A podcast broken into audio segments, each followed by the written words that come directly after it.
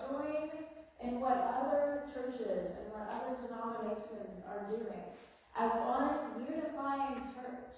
So as we are using it right here, sitting in a United Methodist Church, there are Episcopalians who are hearing these scriptures and reading these scriptures and hearing the word proclaimed um, in their churches. And there are Catholic churches who are hearing these scriptures and hearing words proclaimed. And we are all a part of this one big church. But we are all distinct and that there are different celebrations and different feasts or festivals that some churches partake in and others do not. And tonight is one of those nights. Today, in the Episcopal Church tradition and in the Catholic Church tradition, is what they call a Feast of St. Luke, where they celebrate um, the Saint Luke. And they gather for sometimes a meal uh, and worship, reading uh, scriptures from the Gospel of Luke. Because they believe that Luke is a very important person. He was called Luke the Evangelist. And uh, one of the original apostles that largely the Christian tradition believes wrote the Gospel of Luke and the Acts of the Apostles because both of these writings are very closely linked in style. And so, by holding up St. Luke on this night, other churches are saying, are thankful for the person of St. Luke, thankful for the scriptures that he has written to us through the power of the Holy Spirit. And they hold up St. Luke as someone to emulate someone worthy of holding up to the light as an example of what it looks like to be a Christ follower. And in this case, an evangelist. But what does that mean? What does it mean for us to follow in the way of St. Luke and be an evangelist? That's sort of what I would like to talk to, uh, to you all about tonight. But before we get started, I want to hear from you. When you hear the word evangelist, what do you think of? What is the first thing that pops into your head? Come on and say it aloud. You all know how I work. When you think evangelist, what do you think of? Ready, go. Unfortunately, televangelist. Televangelist, okay. Revival, Jehovah's Witnesses, revivals, revivals, okay. Holy roller. Holy roller, okay. Good. Keep them coming. And finally, finally, I see the statues of the guys in robes, and you know the actual, Oh, the the, the four gospels. You The, know, the holiness. So I went to Duke Divinity School, and I don't know if any of you all have been to Duke and that beautiful chapel. And as you walk into Duke Chapel, right before you enter into the, the big lofty doors, they have the holy statues and of um, the original apostles in those lofty robes. So I know what, you- what um, you mean. Any others? Yes, John.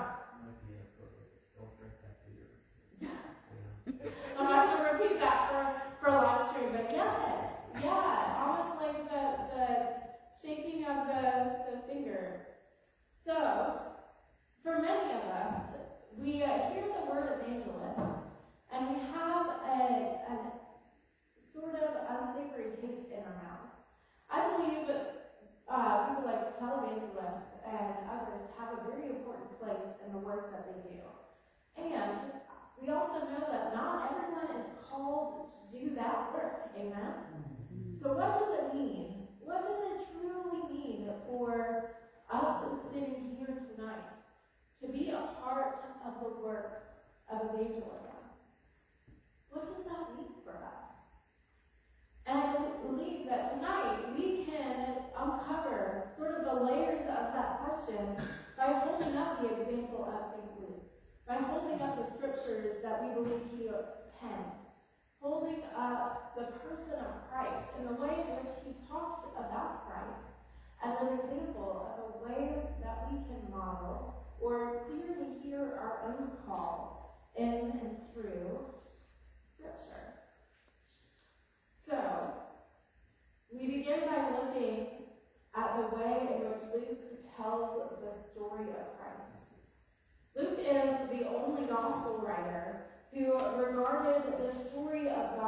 Love in and through Christ as somehow an incomplete story in and of Christ, in and of Christ alone.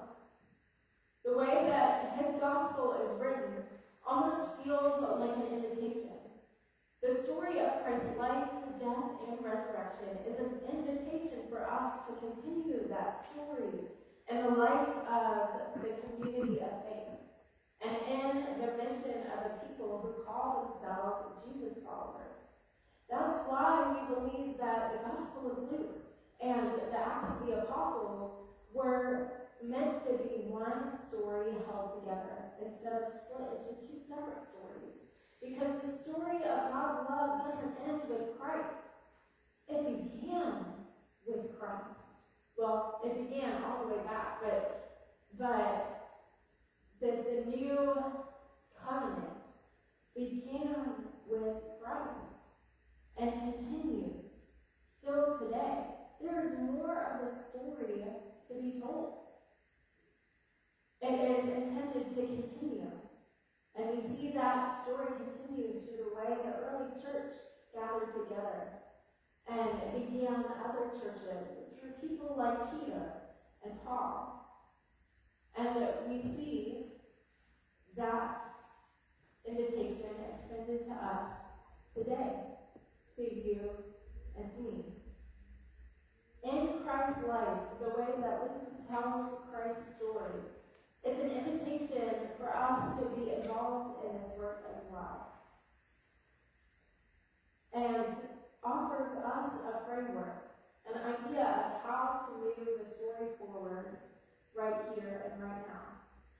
So we turn to the story of Jesus in the Gospel of Luke, the pinnacle story where Jesus begins his public ministry. In Luke chapter 4, verses 14 through 21, and I invite you to follow along with me.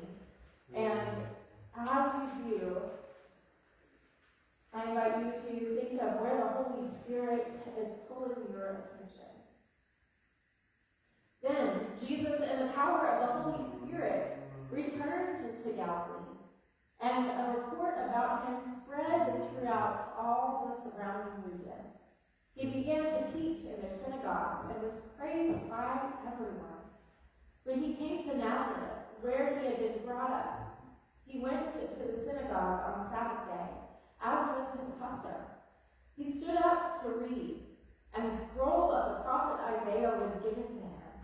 He unrolled the scroll and found the place where it was written. The Spirit of the Lord is upon me, because he has anointed me to bring good news to the poor. He has sent me to proclaim release to the captives and recovery of sight to the blind, to set free those who are oppressed, to proclaim the year of the Lord's favor. The man rolled up the scroll, gave it back to the attendant, and sat down. The eyes of all the synagogue were fixed on him. Then he began to say to them, Today, this scripture has been fulfilled in your hearing. This is the word of God for us, the people of God, and we say, Thanks be to God. Will you pray with me? Holy God, through power of the Holy mm-hmm. Spirit, teach us this evening. Open our hearts and our minds and our ears that we might fully hear all you have to say to us. In Christ's name we pray. Amen. All right, so where did you feel the Holy Spirit draw your attention here? What word or phrase? Well, what jumped out at me was, um, in the first verse, Jesus in the power of the Spirit returned to Galilee. And then when he, when he was reading the verse, the passage that he started with says, starts with, the Spirit of the Lord is upon me. Mm. Yeah, you can feel the thread of the Holy Spirit always mm-hmm. pulling and leading the movement. Thank you, John. Any others?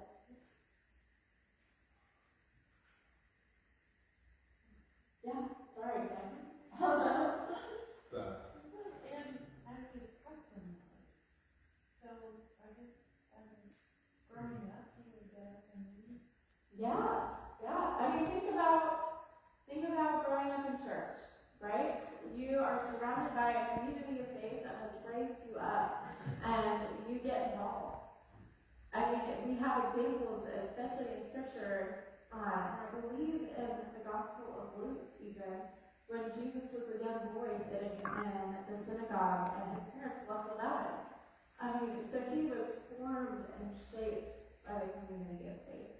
So I think of this community as knowing him, watching him growing up, knowing, knowing something exciting was happening within him. And they send him away and he comes back as, as a rabbi, as a teacher, and stands up and reads the scroll. Yeah. Any other places?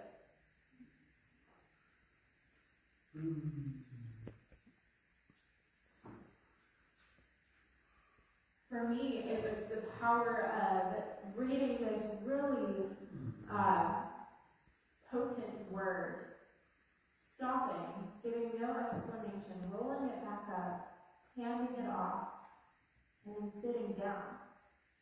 It doesn't say he stood back up, but from that seated position amongst the crowd, he said, Today is the day the scripture has been fulfilled.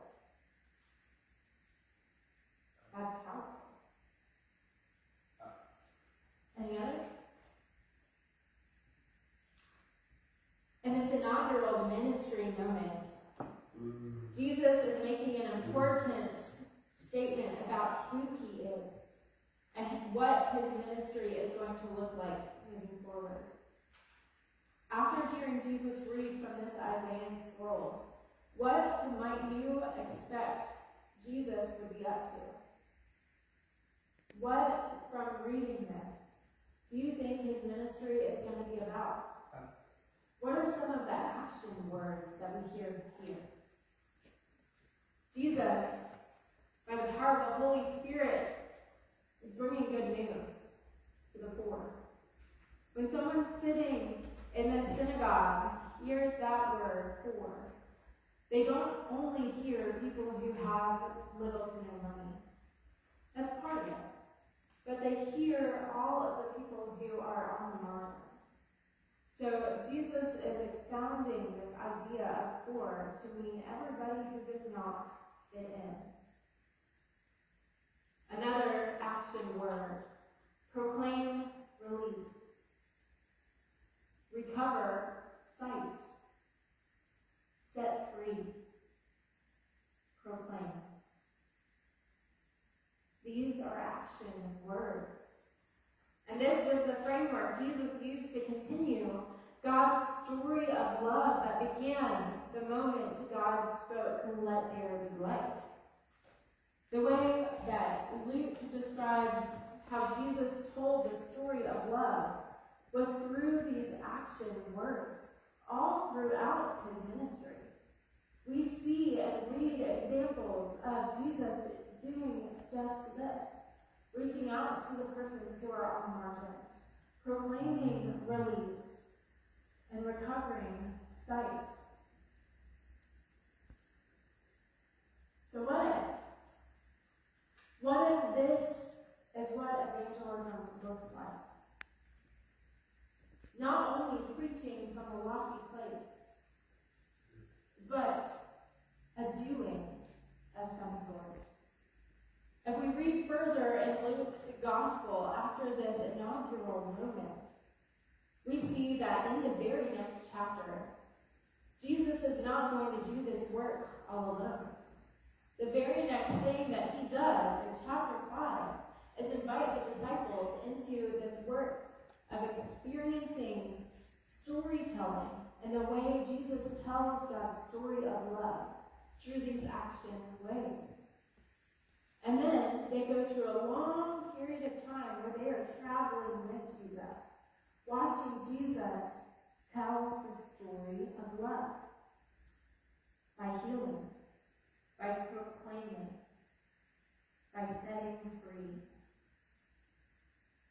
Then, in Luke chapter 9, Jesus sends those disciples out to do that very same thing. I believe this is what it means to evangelize, to share again and again the story of God's love and how that story has played out in our own lives. It's telling the story again and again, not only through words, but through our actions, through art, through poetry, through singing, any way that we have been gifted, to then go out and to share that gift with others. One of the ways that God has been at work in your life,